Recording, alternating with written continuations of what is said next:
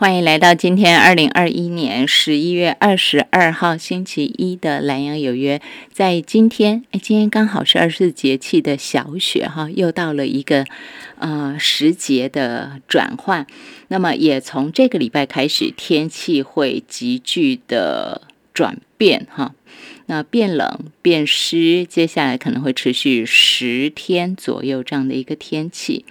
那么说到季节的一个转换，我们绕回来再说的是，当我们连在台湾都越来越冷的时候，都这么冷的时候，更不用说欧洲有多冷，美国、北美有多冷，在在都需要很多的，像是石化燃料或者是煤炭，是吧？那。当人们有大量的能源需求的时候，我们到底要如何去面对刚刚落幕的 COP26？在这次的会议当中达成了减煤协议，有说要原本大家都希望说就是逐步淘汰，但是后来碍于大家知道中国、碍于印度哈等等这样的一个。啊，考量，所以到最后就做了一点的权衡，就变成是逐步减少，不是逐步淘汰煤炭的使用。然后呢，有答应说要给开发中国家更多的资金，让他们有办法去面对越来越难以面对、越来越急剧的气候变迁。不过呢。专家们都说，虽然这一次算是有史以来第一次达成减煤协议，但是种种的力度都不足以把气温上升控制在摄氏一点五度之内。好绕回来了，在今天的节目当中，第十六回唤醒公民意识，李宏源建言。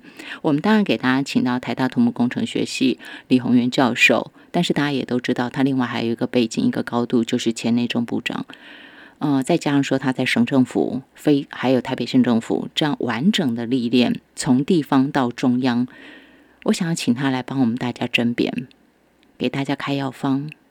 为台湾开药方。当全世界面对这样的暖化的趋势，这样强烈的所谓极端气候，大家都在阴影，然后找不到方法的时候，台湾该怎么办？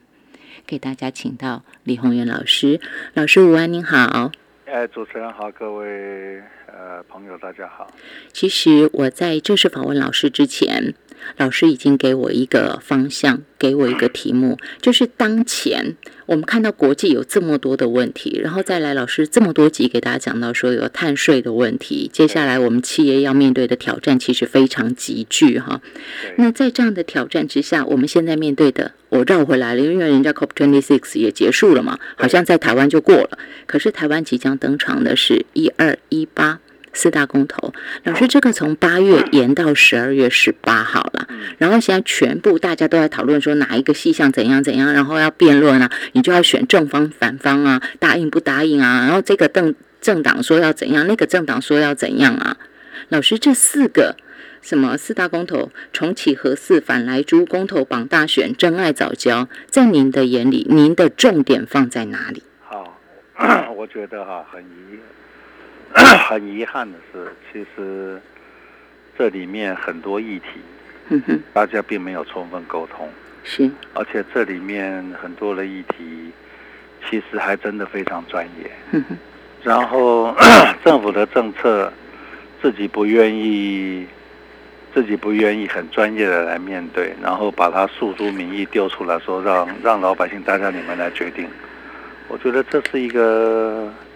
很奇怪的一个一件事情啊，就就举例来讲说，里面几个议题，其实其实很难让一般的民众，不要说一般民众，连我都不见得我很有把握说我就应该这样子投下去。嗯哼，比如说你刚刚讲的这个这个重启合适反来租公投房大选真爱早教，重启合适这件事情当然很棘手，我相信。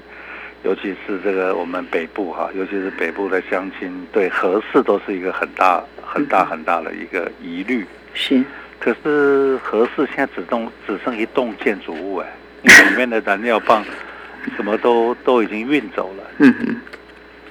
即使它在真的要再重启，嗯谈，我们应该要谈的是，第一个我们要不要核电，这个是我们必须要讨论的。我们的能源政策，我们的要不要核电，基基本上讲的是我们的能源政策。嗯嗯。但我们的能源政策就牵扯到两个光头议议题嘛，一个重启核是一个早真爱早交嘛。对。那真爱早教就讲说，我们的天然天然气的依赖度，我们要达到百分之有五十，这这个是一个理智的、理性的做法吗？啊，这是一个理性的做法嘛？老师，这个是全球最高，是不是？您在那个台湾必须面 对的真相当中有说，我们除了产气国以外，日本以外，没有一个国家敢把它的天然气的依赖度让它超过三成。老师，你的意思说，如果要靠运进来的，没有人敢这样做？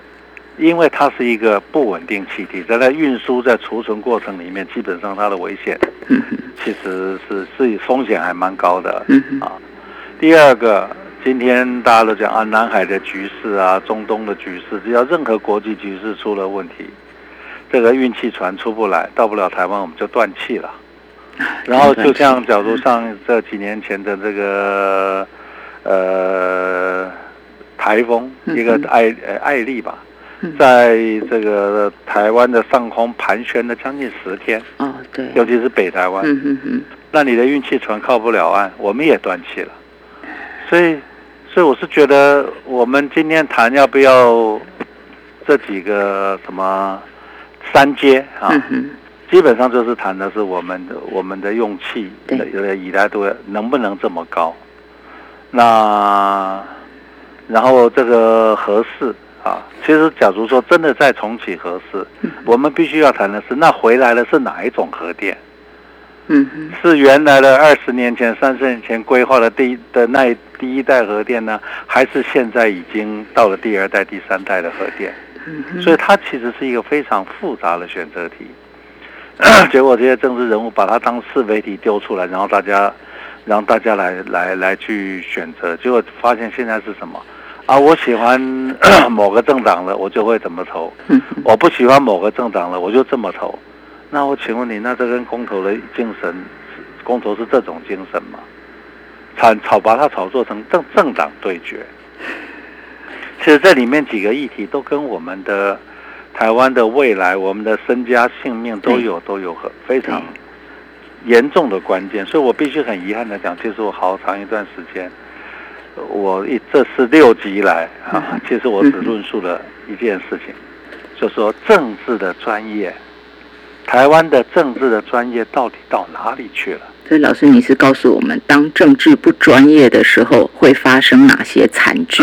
政治不专业，然后呢，整个国家没有方向，国家没方向，用意识形态在操作，不管从疫苗到 到能源政策，都是到两岸关系。全部用意识形态在操作，然后就把烫手山芋全部丢出来，让你们老百姓自己去决定。我觉得这个，那我假如都这样的话，我们所有事情都公投就好了。我们要政府干嘛呢？老师，我很没礼貌哈。嗯，我我站在持反方的立场嘛哈，让您可以有更清楚的论述。就是譬如有人就会说，老师啊，这是民主啊，民意呀，政府听最新的民意有什么错呢？请问你民民主的定义是什么？今天台湾的民主等于多数决。对，我今天在立法院站着多多数的这个席次，我就投票表决通过所有的东西，然后法律就这样子做了，这叫民主嘛？其实我一直以来一个最大最大的忧虑，也是最大的最大的遗憾是，我们的国家被我们的民主制度给绑架了。民主制度是责任政治，民主制度是法，是是是法，这个叫做什么？这个法定法律的政治。那我请问你，今天在疫苗的时候，一堆的政治人物公开炒作某一只股票，某一只疫苗的股票，嗯然后呢，居然减掉也不查，这个经管会也不查，是民主政治是法治政治，嗯哼，这个。政府是权责要相符的，所有人都有一定的游戏规则。政务官说我要下台，然后他就没有下台了。我然后这个这个学生各个攻进立法院，然后攻进行政院，然后最后是执法的警察，这个有事情有法律责任，然后居然那些人变成英雄，那你警察都保护不了这个在政府的这个机关，那我请问你，那警察为什么大家会今天发现很多警察的问题？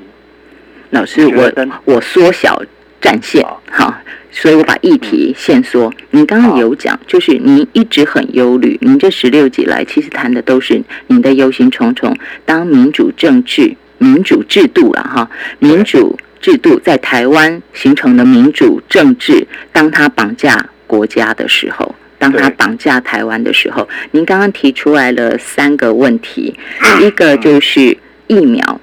疫苗政策就是国家没有方向嘛？你说当政治不专业的时候，国家没有方向，然后在近期出现的就是把疫苗、把能源、把两岸政策全部丢出来，就是人民来来决定，就诉诸民意嘛。所以我现现线索在这三个，请您说，老师，疫苗在您的观察，其实您应该算是台湾相当早，也是最早讲到了说三加十一的事情。对。您算是最早的，所以从这样一路下来，您觉得疫苗政策如何的没有方向？疫苗政策就是说，一开始我们这么小的国家需要自己做疫苗吗？这个是可以讨论的，还是我们去投资这个国际上几个大的疫苗疫苗厂，我们在里面占有了股份，确保我有呢？确保我有，这是两个不不一样的政策。啊，你你要是跟这些大的大的厂投资，其实他们他们第一个事实上做二期、做三期实验很花时间、很花钱。对，事实上人家已经做了很久了，你只要投资它，然后呢，我们在这里面国家获利，然后确保我们今天疫苗的这个量，然后在对的时间、需要的时间运进来。结果你结果我们选择的是什么？选择是啊，我们自己要国产。啊，你即使要国产也没有关系。可是二期实验做完没有做三期实验，它就是不能打嘛。对，这个在那时候就跟你讲说，你打国产疫苗，最后的结果是国际上是不认的，对，不承认的，因为这是一个国际的游戏规则嘛。那你这些上面这群做到部长、做到更高位置的人，你怎么会连这种这个国际这个这个这个 common sense 都没有？然后就一直用民主、用意识形态在炒作，然后当疫苗怎么运进来，怎么没办法取得的时候，就一直讲说那是中共，中共在在后面搞鬼，就最后证实中共有在搞鬼吗？最后是不是讲了说你你今天今天打高端，基本上是出不了国，是不是全部都讲对了？的确。然后以前刚一开始讲说不能混打，混打会怎么样怎么样怎么样，讲的好像非常非常的严重。今天他自己跑出来讲说。那我们就来混打吧。然后我们今天打的疫苗，大部分都是国国际上捐给我们的，我们自己买的。这个最近才陆陆续续出来。那当初郭董事长说要捐疫苗的时候，被批评的好像他在做一件这个十恶不赦、万恶不赦的事情。我觉得整件事情是荒谬到无法想象的荒谬。然后经管会没没意见。老师，您说的这个。金管会没意见，减掉没意见，没意见。这个照理来讲，就您的这是违反证交法的，是，嗯哼。这是我看过很多的这些大老板，其实很多都还有都还认识，因为违反证交法被抓进去关，然后他们真正的的这个所谓的犯行，嗯嗯，跟现在这些台面上这些人比的，他们的犯行小小太多了，犯行。就假如你说他是一种犯罪行为，他基本上都是犯罪行为。就说你你今天股市，你今天放出一个讯息，替某一只股票背书，对对，你预计，你都已是预计它的它的股票是会涨是会跌的。嗯嗯，那你在这里面，就这个我是觉得整件事情我很很难过了啊！台湾的法治的精神不见了。真的，然后政治的专业不见了。从疫苗到这次我们要谈的公投，那老师公投我还没有办法请您说到。刚才疫苗的这件事情，因为高端的事哈，就变成说，呃，我前几天一直在想一件事情，就是我好不容易打高端，OK 没事，我两剂都打完，我平安。因为说真的，打疫苗没有人知道。会不会有风险，对不对哈？会呈现什么状态？其实没有人可以给我们保证。那好不容易冒了两次险，我都平安了，或者我也有一点小病小痛，我都熬过了。可是现在我有出国的需求，我非打不可，我还要再冒风险哦，而且我要打完两剂嘛。人家不承认呢，所以我非得再打嘛。我跟我跟大家讲，疫苗是科学，嗯，我们的高端。是根据第一代病毒阿尔法病毒做的，嗯哼，现在已经到了 Delta，那你觉得它对 Delta 的有多少的抗体？这个是科学，嗯哼。疫苗为什么告诉你一定要做到三期实验，你才可以拿出来打？因为这是科学，嗯哼。而为什么人家不承认你的高端？因为你三期实验根本没做。就说你今天一个小孩，他就要申请台湾大学，然后他只读到高一，对，然后呢，有他的成绩单看起来也是不清不楚的，然后你今天来申请，你觉得我我会收他吗？不行，不行嘛，对，对不对？按同样的道理嘛，完全不符合标准，就等于说，其实你因为你的科学的这个证据是。不足以让其他国家觉得说，我让你当让打两剂高端的人可以进到我的国家来，因为对他们那个对他们自己的国家是有风险的。其实我们自己打的人，其实我也我不认为今天谁有把握跟打两剂高端的人来讲说，你出去不会被再感不会再被感染。嗯哼。也没人敢讲，因为实验没做完呢。对，没有人敢。所以这是科学，这跟什么哪一个国家打压，这跟我们爱不爱台湾根本是两回事。结果你会发现，等件整个国产疫苗，他把它当民粹在炒作。老师，除了这个之外，到目前哈，因为我昨天看到一则新闻报道，就是民进党哎，民众党的立委高鸿安。他在脸书 po 文，然后有讲到一些高端疫苗后续的事情哈，就说最近一个月，从十月十七号到十一月十六号，平均每日接种技术不到三千，一个月只打了大概六万八，所以其实民众也也已经很清楚明白不选高端了。说一句实在话，所以老师，难道这个政府不需要跟民众道歉吗？我打了两剂，然后还要再打。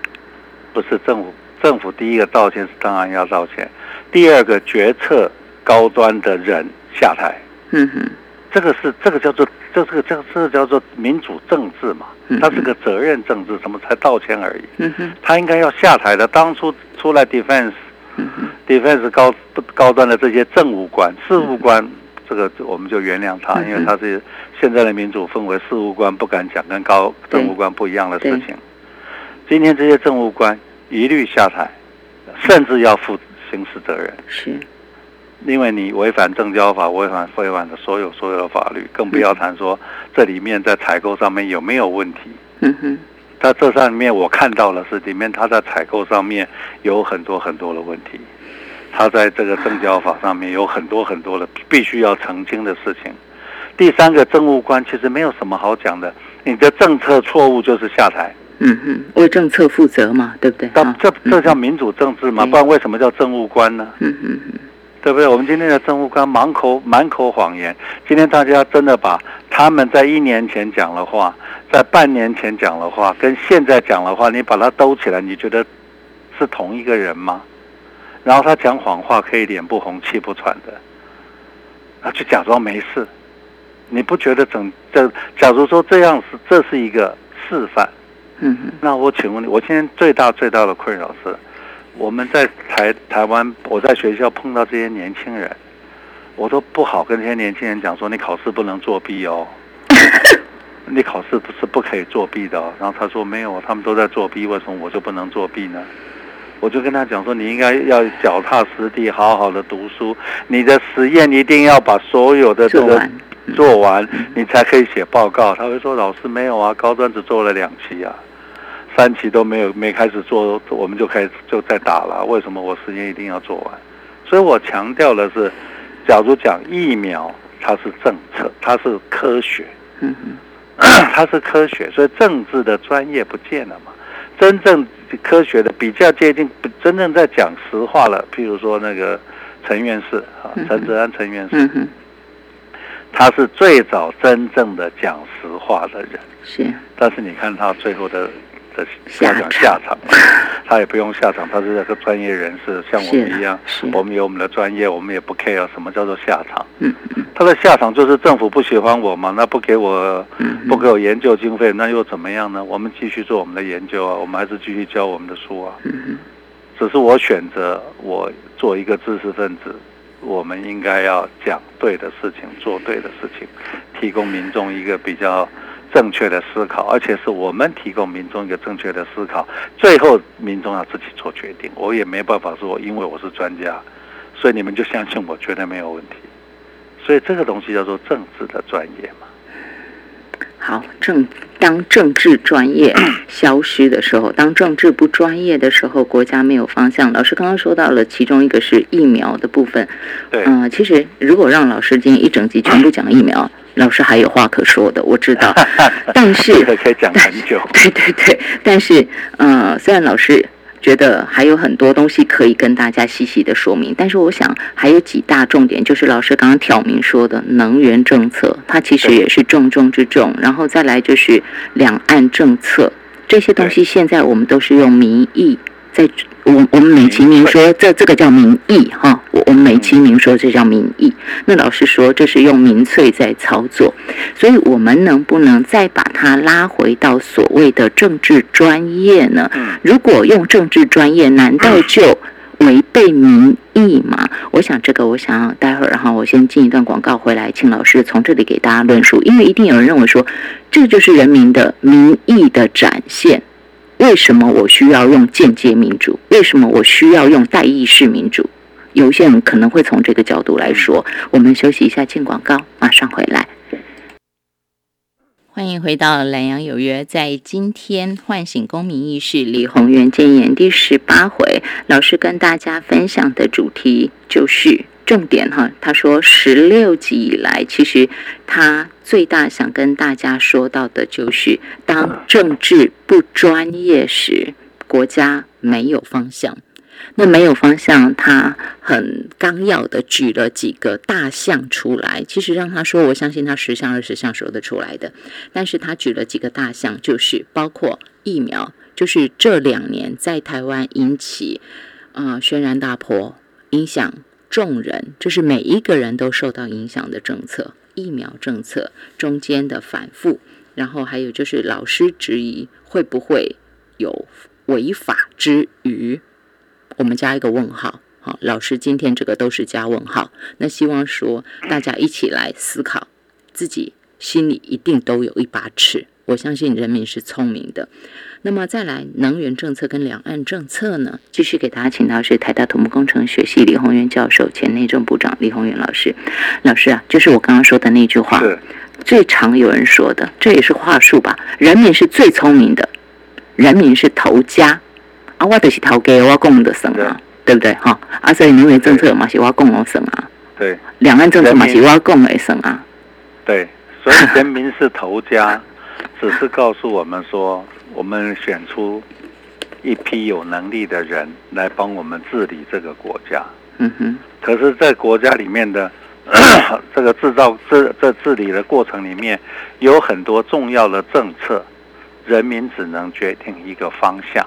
嗯哼。人民没有办法决定细节。对。因为细节这个东这个东西叫做政治的专业。就结果这几年呢下来，政治的专业不见了。我们选出来的人。这个不负责任，不做功课，然后用意识形态炒作所有的事情，然后碰到探手山芋就丢给民众，你们自己来决定。这个就是这一十多年来，我们就活生生的看到，嗯嗯，这样的一个状况。然后，我什么叫政治的专业？终极废核，所有人都所有人都拍手赞成。是，德国的经验告诉我们，至少二十年。二十年，你要二十年的准备，你才有可能终极废核。今天政府讲说二零二五年要终极废核，我今天几乎可以告诉大家，这个还还三年，嗯啊，三年以后，你看这些人的嘴脸，因为我们现在的核能大概填十个 percent，绿能大概三吧，顶多四。嗯你觉得在三年之内我们会生出四个 percent 的绿能吗？这个从从科学来讲是不可能。嗯。可是他就他就讲的跟真的一样，他完全没有任何的备案，然后最后他的备案是什么？他的备案就是烧烧煤啊，烧煤啊，所以我们几乎就说我们今天 看到，然后今天要从要谈要谈核四，就我们讲啊重启核四，可是从来没人告诉我们今天的核电，我还在问大家，有有多少人搞清楚这个上次三幺幺地震的东电？嗯哼，东电那个核电厂最后反最后真的出了问题，这个呃它有 leak，对，它的原因是什么？是反应炉被震坏了吗？不是，是反应炉被震坏了，所以产生核外泄吗？不是，不是，是因为它的冷却系统，它冷却系统被震坏了，嗯哼，冷却水没有办法进到反应炉炉，所以它 overheat 造成 leak。嗯哼，所以它的关键是在冷却水，不是在那个反应炉本身。就你会发现，大家在谈核四的时候都在谈什么？最近他谈哦，我们的核二、核三、核一、核二有没有在断层上面？这个我是觉得核能当然很可怕，嗯哼，也很危险，啊，这个都是事实。但是 这么多年来，事实上核电厂也一直在升级。所以，当我们假如说我们要谈核四的时候，我们不是在谈核四，而是说，假如我们真的非要核电不可的话，我们要的是哪一种核电？因为现在核电已经从慢慢从大系统到中系统，嗯，甚至到小系统所以它一直在改变，它一直在改变。那这个，然后呢，我们要谈这个，好，很很多人都在谈，当然核电厂 最大最大的困扰就是核废料对哪里去？对，因为我当时在台北县，我很清楚嘛，我们的原来是干式的、湿式的，是，这个这个都已经那个槽都放满了，没地方再去了。那这个都是事实，所以在谈核电的时候，我们花这么多的钱，以前哈、跟美国人买买这些燃料棒，请他们帮我们盖核电厂，他们赚了我们好多好多钱啊，嗯哼，几千亿、几千亿的钱他们赚走了。可是为什么我们在谈判的过程没有跟他们谈说，那你要把核废料也顺便给我带回去啊？嗯哼，嗯哼。你怎么可以把它丢给我呢？然后我们要去处理的时候，他然后这边党我要去处理，那边也说不行肯，，对，不肯，因为全世界没没有人愿意接。当嗯当当初有可能接的只有两个国家，只有两个地方，一个两个，一个就是北韩，一个就是中国大陆。嗯哼，可是美国人讲说不行不行，你不能交给他们。那你不觉得整件事情很阿爸吗？嗯哼，那你不帮我处理，啊，你又不让我处理，啊，你又要卖核电给我，啊，你要赚我那么多的钱，所以我是觉得，当我们在谈核电的时候，我们在跟对方谈说你要帮我盖核电厂的时候，我们的合约里面应该很清楚的谈说，燃料棒你要帮我收回去啊，嗯哼，回收哈，应该你要附加，回收啊嗯，附加这个，这个是 谈判过程的谈判技巧吧，而不是说因为核燃料棒没办法处理，所以我们就不要核电。我们要不要核电，不是因因为这一些 minor，不是关键的事情。我们要的核电是，我要了核电，你假如说真的，我们最后决定要重启核四了，假如哈，嗯哼，我们找到一个好的厂商，那我们一定要要求他，我是要最先进的核电技术。嗯哼，你的燃料棒废这个东西，你要全部都给我回收是，去做处理。所以大家看东电，东电，大家就好最近这个当然这这个近代几件大的事情嘛，就是美国的三里岛嘛，呃，这个以前的苏联啊，对，特诺比。车，诺比，然后日本的这个东电，三件三个核电厂它发生 leakage 的原因都不一样。都不一样。那可是这三个国家还是最后决定选回说我要继续使用核电。那这是事实啊，我也必须讲，我我个人没有永和，也没有反核，嗯哼，我只有提醒大家，当我们要在谈核电的时候，我们要有哪些重专业点的来我是面对必须要谈到、必须要看到的？老师，你你要告诉我们的就是要谈这些嘛，重点你都必须要论述到嘛。你没有二十年的准备，不可能，这个就是事实。嗯哼，所以我我一直在讲，终极配合。假如说今天终极配合，老百姓可以决定的是什么？二十年后还是还是三十年后，是我们要终极配合。是，然后，然后，但是这些这些政治人物告诉我们说，没有二十年的准备是绝不可能的。所以麻烦老板，你告诉我，到底是二十年还是二十五年？嗯嗯嗯，时间定下来以后是，执政的人就要开始定出第一年、第五年、第我要四年、第十五年所有的目标值都要定出来。是然后在这里面又必须要谈到这些政客最不想谈的价格。嗯能源价格嗯我们今天因为为什么我们今天会陷入一个这样的困境？因为我们油价、电价、水价全部用民粹在炒作，结果我们百分之九十九点七的，我们百分之九十九点九十九点七的这个能源是国外进口，结果我们的能源政策是补贴。我们每十块钱的总预算，中华民国每十块钱的总预算，我们有一点一块拿去补贴能源。嗯嗯那你补贴的结果就是什么？补贴的结果就是我们根本不投钱去做 R&D 嘛。嗯补贴的结果就是这些我们的厂商的碳足迹就会越来越高。是那碳足迹越来越高，就会牵扯到等下要可能也会谈到的议题。二零二三年，欧洲要开始试算边境碳税；二零二五年开始课碳税；二零三零年，我们非常可能被被课到五千亿到八千亿的碳税。那这个东西最根本、最根本的就是什么？最根本、最根本的是，我们台湾连合理的能源价格都用民粹在炒作。这这个整件事情其实是串在一起的。嗯你假如把能源价格提供到提到一个合理的价格，事实上我们就会做 R&D。台湾有嗯多少的可以发电的的可能性吗？以前讲潮差发电，我们旁边的这个黑潮，这个这个这个事实上黑潮是可以发电的。我们东海岸这个尤其是花东，我们离开海岸线不到一百公尺的地方，水深是三千米啊。哇，难怪你说潮差发电，哼 不是温差发电。哦，我们有哦十几度的温差。哇，那在国外，人家已经开始在做模组了，温差可以发电，然后地热可以发电，哦，对我我们有，嗯各种可能都可以做发电的嗯，但是最后我们都没有办法做到的原因是什么？因为我们就不投钱做 R&D 嘛。那你既然因为我们全部在补贴，我不补我补贴的结果是我干嘛做 research？那你不做 research 的结果，今天大家看到的结果是什么？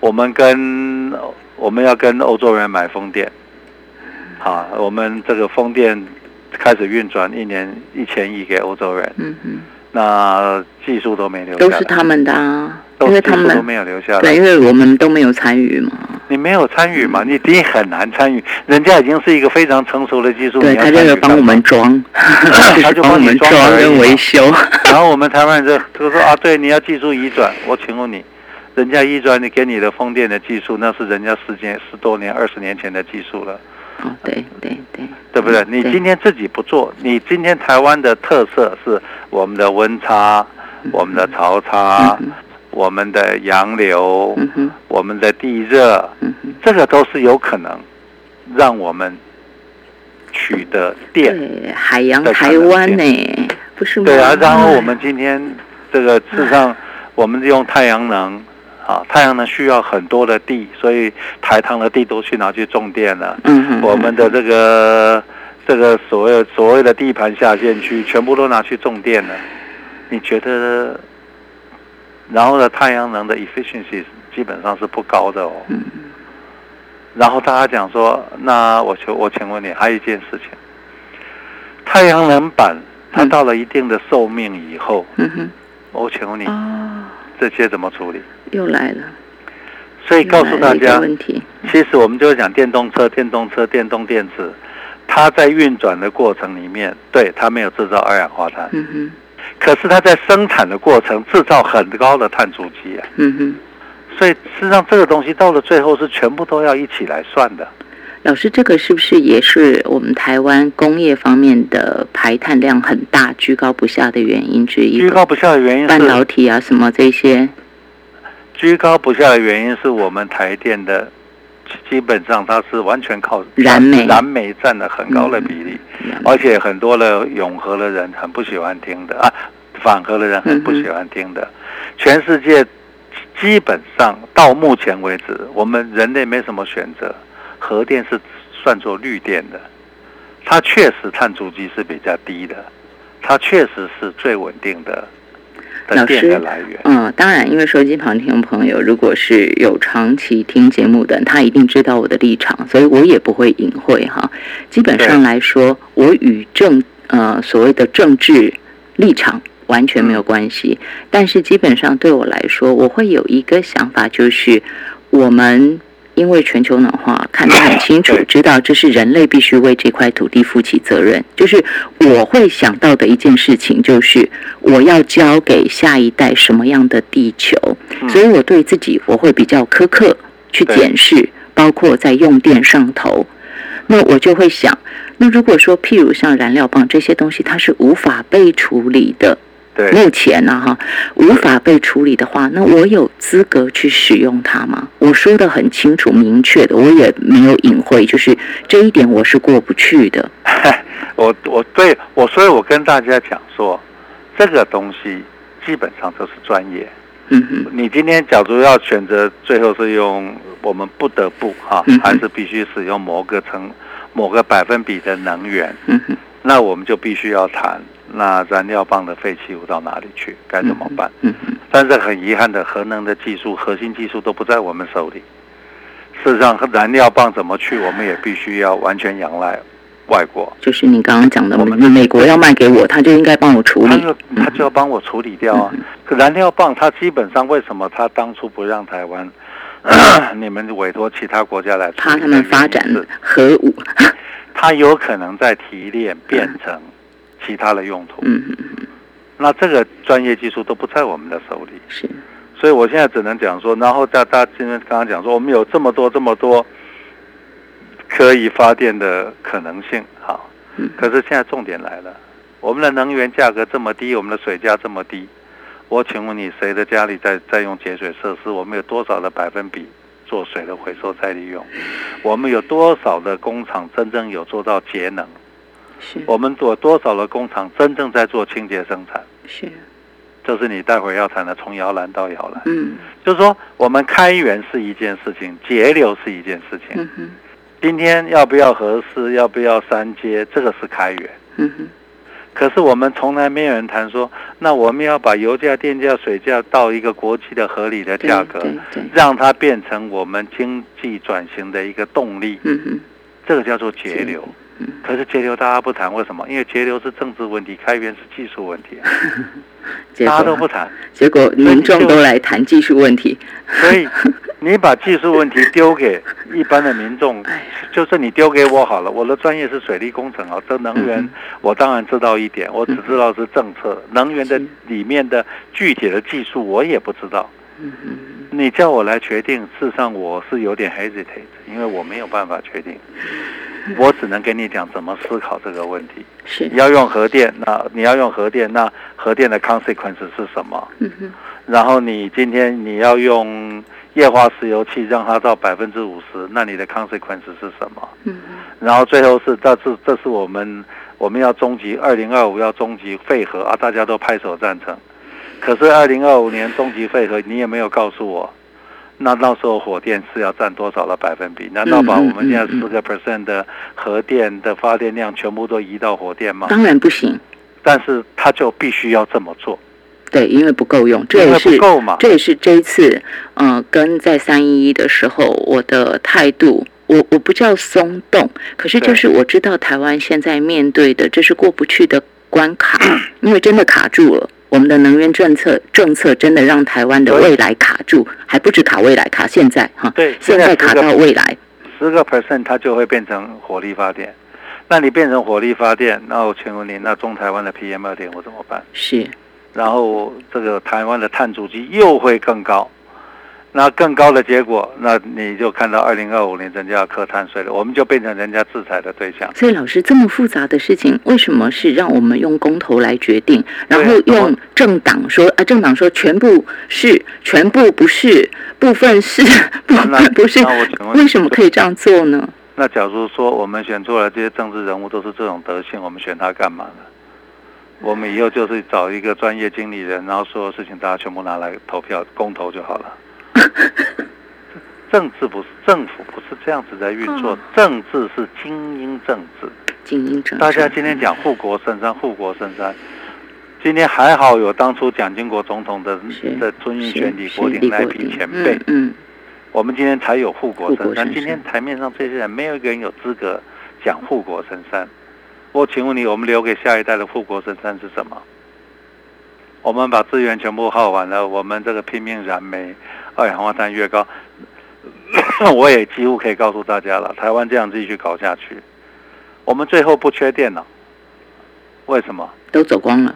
这因为产业都走光了，因为你们是这样子搞的。我我今天也可以顺，甚至可以跟大家预测了，明年五月又缺水了，因为台风台风季已经过了，这些水用到用用到梅雨。要用到春耕，春耕完就等梅雨，梅雨一 delay 我们就缺水，这是宿命啊！台湾台湾现在都这样。台湾不是宿命，台湾是我们自己把自己对啊，就是我们已经搞成这样了嘛，自自己把自己逼上绝境。你说我们缺水，以色列是沙漠国家，人家为什么不缺水？他有办法，他就那我们天天在下雨，我们为什么在缺水？那你没有问人家一水一度多少钱？我们水一度多少钱？很多的国家的状况都比台湾很这个不利很多。对。可是为什么人家都好好的，我们就要这样子？荷兰荷兰的农民每十个富人有一个是农民。那为什么我们的农民种的东西比人家好，然后我们农民要过成这种日子？他问题出在哪里？这个这个都会让大家好好的来想。我们真台湾真的是一个宝岛。可是我们捧着金饭碗在讨饭，因为我们选出来的这一些、这些、这些帮我们经营政府的这一批人，他完全用民粹，用自己里面有太多自己的私心，然后用民粹在炒作所有的议题，烫手山芋丢给你们老百姓去去去公投，这就是我活生生二十年来看到的 consequence。老师在《台湾必须面对的真相》这本书当中哦，写的非常清楚。老师有讲说，台湾的现实就是自主能源只有占百分之零点八。嗯，《台湾必须面对真相》里面写的哈，百分之九十九点二都是进口。当然，进口这个老师刚刚就讲了，我们我们用这么多的力气，全部都进口，那我们现在到底要怎么去面对全世界？大家也都看到了，COP twenty six 才刚刚落幕，虽然没有办法。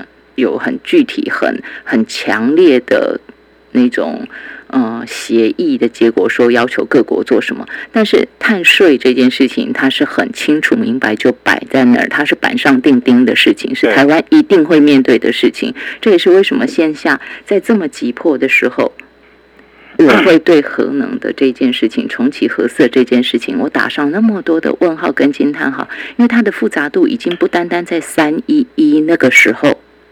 台湾的社会氛围，所以现在我们到底应该怎么面对？我要再绕回来的是，显然现在这样看起来是无解，因为一二一八一样会投出来，然后就是台湾所谓的新民意投出来以后，然后呢？投我请问你啊，投出来啊，假如要重启核四不重启核四，我们要三阶不三阶，那我请问你，那有改变我们的能源政策吗？所以就很无力呀，老师。对啊，投出来又怎么样呢？这个游戏规则是台湾人你可以自己定的吗？当然不是。你可以跟欧盟讲说，不要不要算我的，我你不要算我碳税，因为中共打压，所以你不能算我碳税，你要去算算跟中国大陆去算去。老师有啊，最近最近不是有在说我们台湾的碳排很高啊，什么全球倒数第五啊，然后我们官方就说以后，呃，他算的资资料不正确啊，引用数据不正确，以后我们考虑不参加。啊。我跟你讲，我们不，我们不参加。台大教了三十六年书了，我常常碰以前呢，常常碰到很多的家长，学生二分之一、三分之一要退学了。跑到我办公室来啊，哭哭啼啼的讲说：“哎，我因为这样，所以我成绩没有考好，因为他期那个期末考前拉肚子啊，所以他的表现没有好啊。可是我一翻开看，他根本从来没来上课，他期中考、期末考也也根本没有照本分在考，从来没有好过。所以你今天你不觉得台湾把这件事情考成像小小学生在吵架一样吗？”你觉得因为这样子，然后就不人家就不克你碳税？了这东西叫做公平竞争。你的碳足迹太高的产品跟碳足迹符合规定的产品是一个不公平竞争啊。嗯哼，这这个是国际的游戏规则，由不得你要参加不参加。我觉得就就刚刚讲嘛，假如我们真的都不要核电，二零二五也真的核电厂全关了，那就是继续烧煤嘛。这个也是，因为你假如说三阶过了，等它开始接通，开始要弄，也都也二零二五，我不也不认为来得及。那你今天讲说，那你今天，那你假如说真的我们的天然石油气仰赖度超过百分之五十，那我们就有另外一个难题。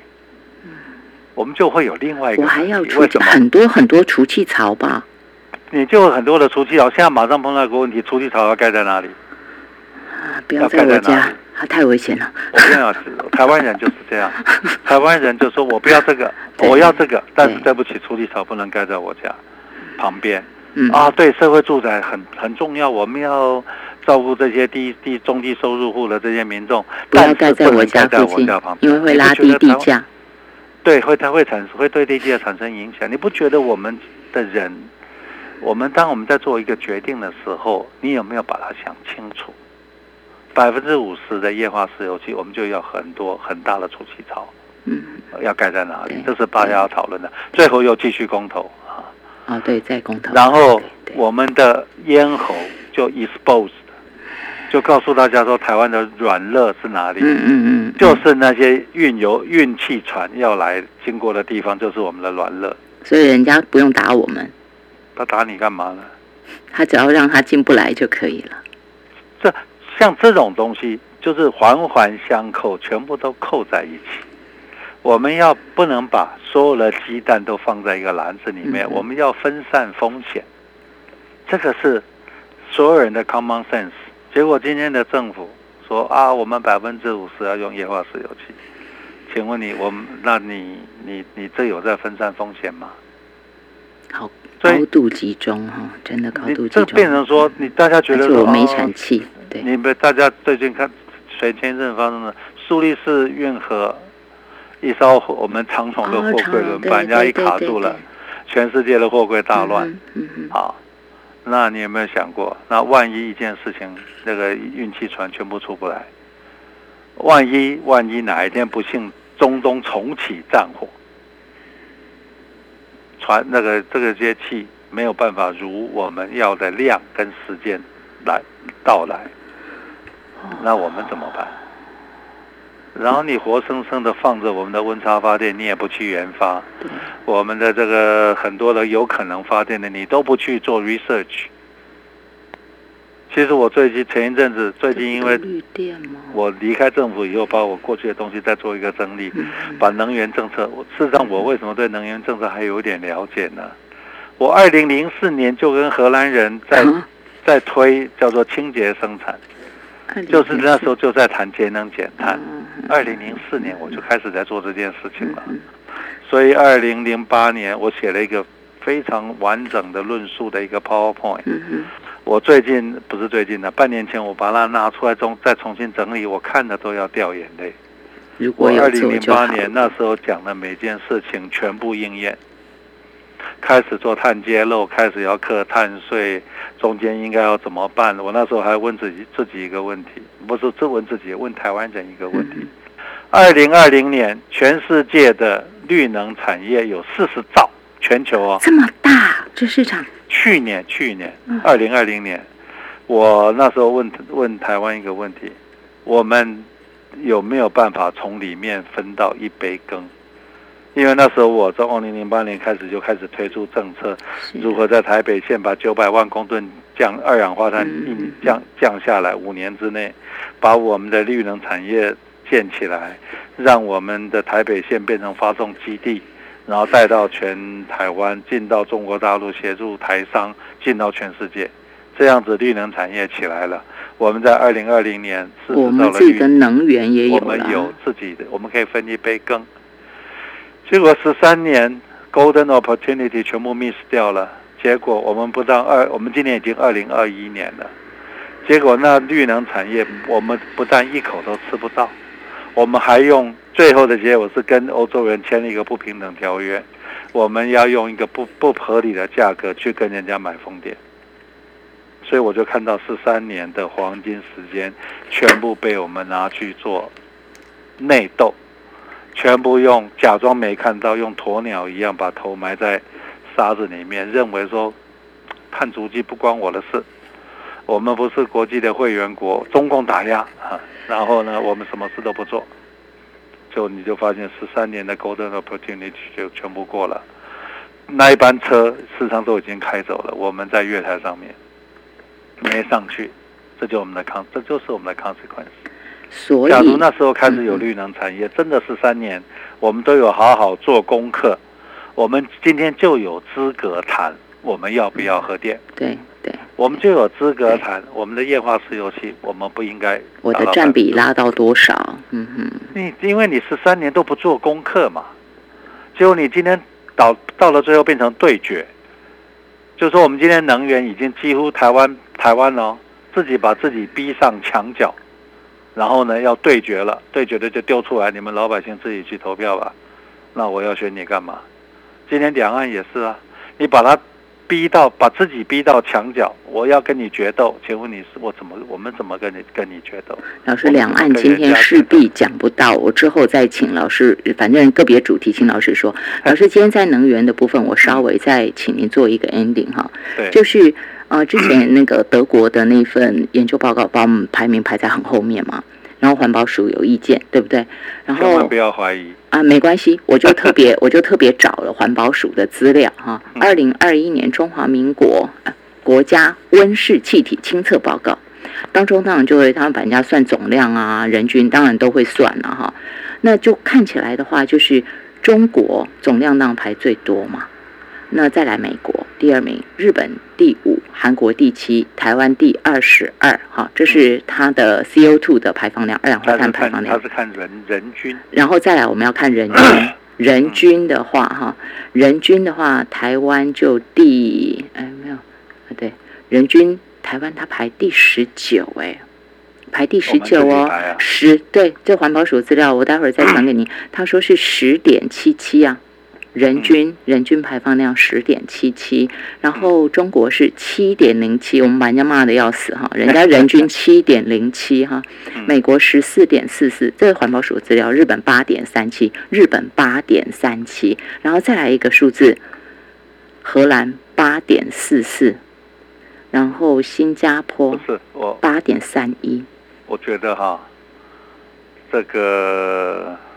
你今天去辩论这件事情没有什么意义，OK？嗯哼，因为今天国际上面有人家国际上面的算法是，然后你今天去争，我们不是倒数第五，我们是倒数第七，有什么意义呢？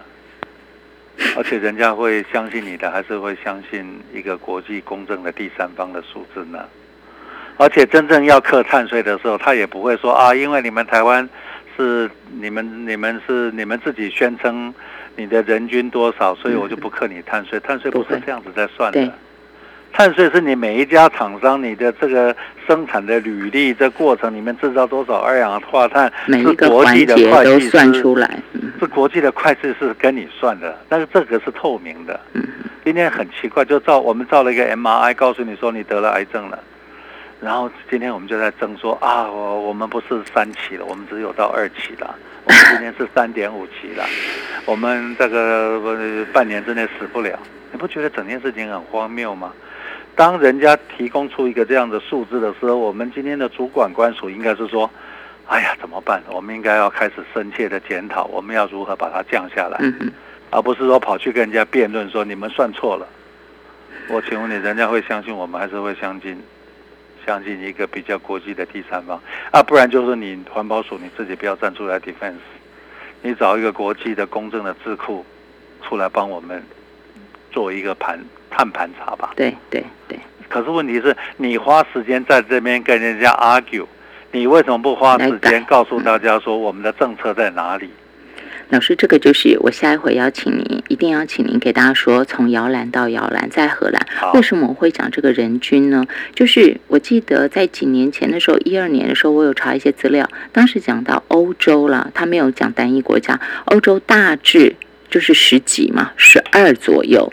然后那个时候我查环保署资料，也说我们大概人均也是十二左右，所以我们跟欧洲大致是同一个水平，人均碳排。当时了哈，那这不同资料嘛，因为我讲的国际是国际，他没有算台湾嘛，台湾就是我们自己环保署算的。呃，可是数字是这样，那到现在几年过去了，人家已经从十二左右降到八了嘛。我要说的是，人家可以降到人均八公吨多，然后人家荷兰也很发展、很进步啊，难道他就倒退了吗？也没有嘛，绝不可能。那为什么我们还是两位数？日本也是八点多啊。那你要问啊，人家的能源，人家的这个能源一度多少钱？我们一度多少钱呢？人家的能源价格是什么样的价格？我们是一个什么样的价格啊？我们都在补贴啊。人家政府有要求工厂升级啊，人家政府有要求工厂要做清洁生产啊，所以人家投钱做 R&D 啊。这个就是证明是有动作的，这个就是有胡萝卜有棒子。台湾只有胡萝卜，从来没有棒子。所以你今天说他们会退步，我觉得不可能。嗯，不可能。所以我是觉得进步嘞。你今天是这样子的，人家说我们功课不好，我们应该是深切反省，迎头赶上，而不是去跟人家说说隔壁那个小朋友他的功课跟我一样烂，为什么你不骂他，你要骂我？你不觉得这这整个 reaction 很荒谬吗？就说我们今天很遗憾的是，很多的这些政治人物把我们的政策炒作成像小孩子在吵架一样。把我们的政都把我们的能源政策，我们的所有政策，好像你到市场去买买菜，跟人家在那边讨价还价，你不觉得这台湾这样这这些这些政治人物的这这些变成这样的一个一个程度？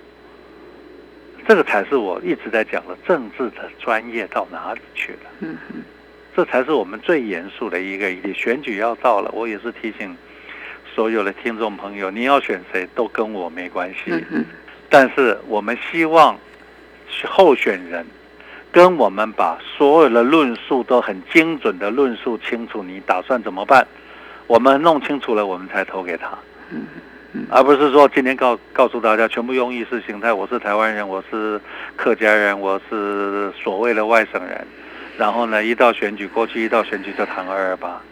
现在一到选举，就开始谈中共打压。假如这种人，我大家提提醒大家，一票都不要投给他。嗯，他只会把我们带到一个更堕落、更危险的一个状况。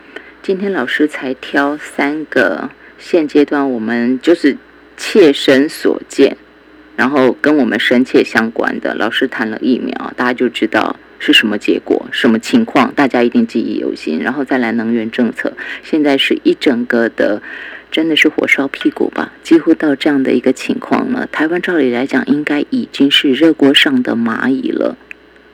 其实我自己好紧张哦，我好替台湾的接下来好担心。可是却没有看到，我只看到了四大公投，对，就人民来决定。我好担心啊！不知道收音机旁听众朋友会不会也跟我一样很担心呢？除了担心，其实担心是没有用的。就要像老师说的，我们真的要当一个聪明的头家，真正聪明的头家，而不是随波起舞的头家吧？只看到颜色，我想那并不是一件好事。我们今天线上给大家请到的是台大土木工程学系李宏源教授，给大家讲到第十六回的唤醒公民意识。李宏源建言：当政治不专业时，国家没有方向。老师今天论述三大。啊，其实只讲到两个，一个是疫苗，一个是能源了。两岸政策，我们就下回再请老师一并给大家说说了。谢谢老师。好，谢谢大家。